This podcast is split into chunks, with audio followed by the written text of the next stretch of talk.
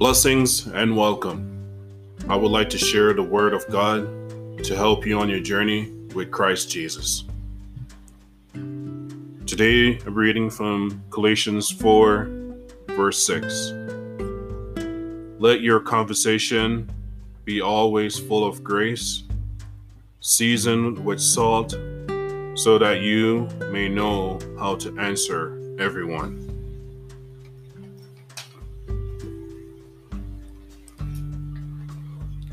When we share Christ Jesus with others, we must do so graciously. If we don't follow Jesus' instruction, we lose the effectiveness of love. Even though Jesus was powerful, he took the time to listen to the poor, the rich, scholars, lawyers, and others. So we must learn to do the same to live in Jesus' peace.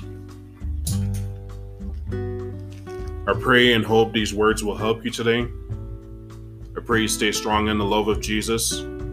Until next time, God bless you.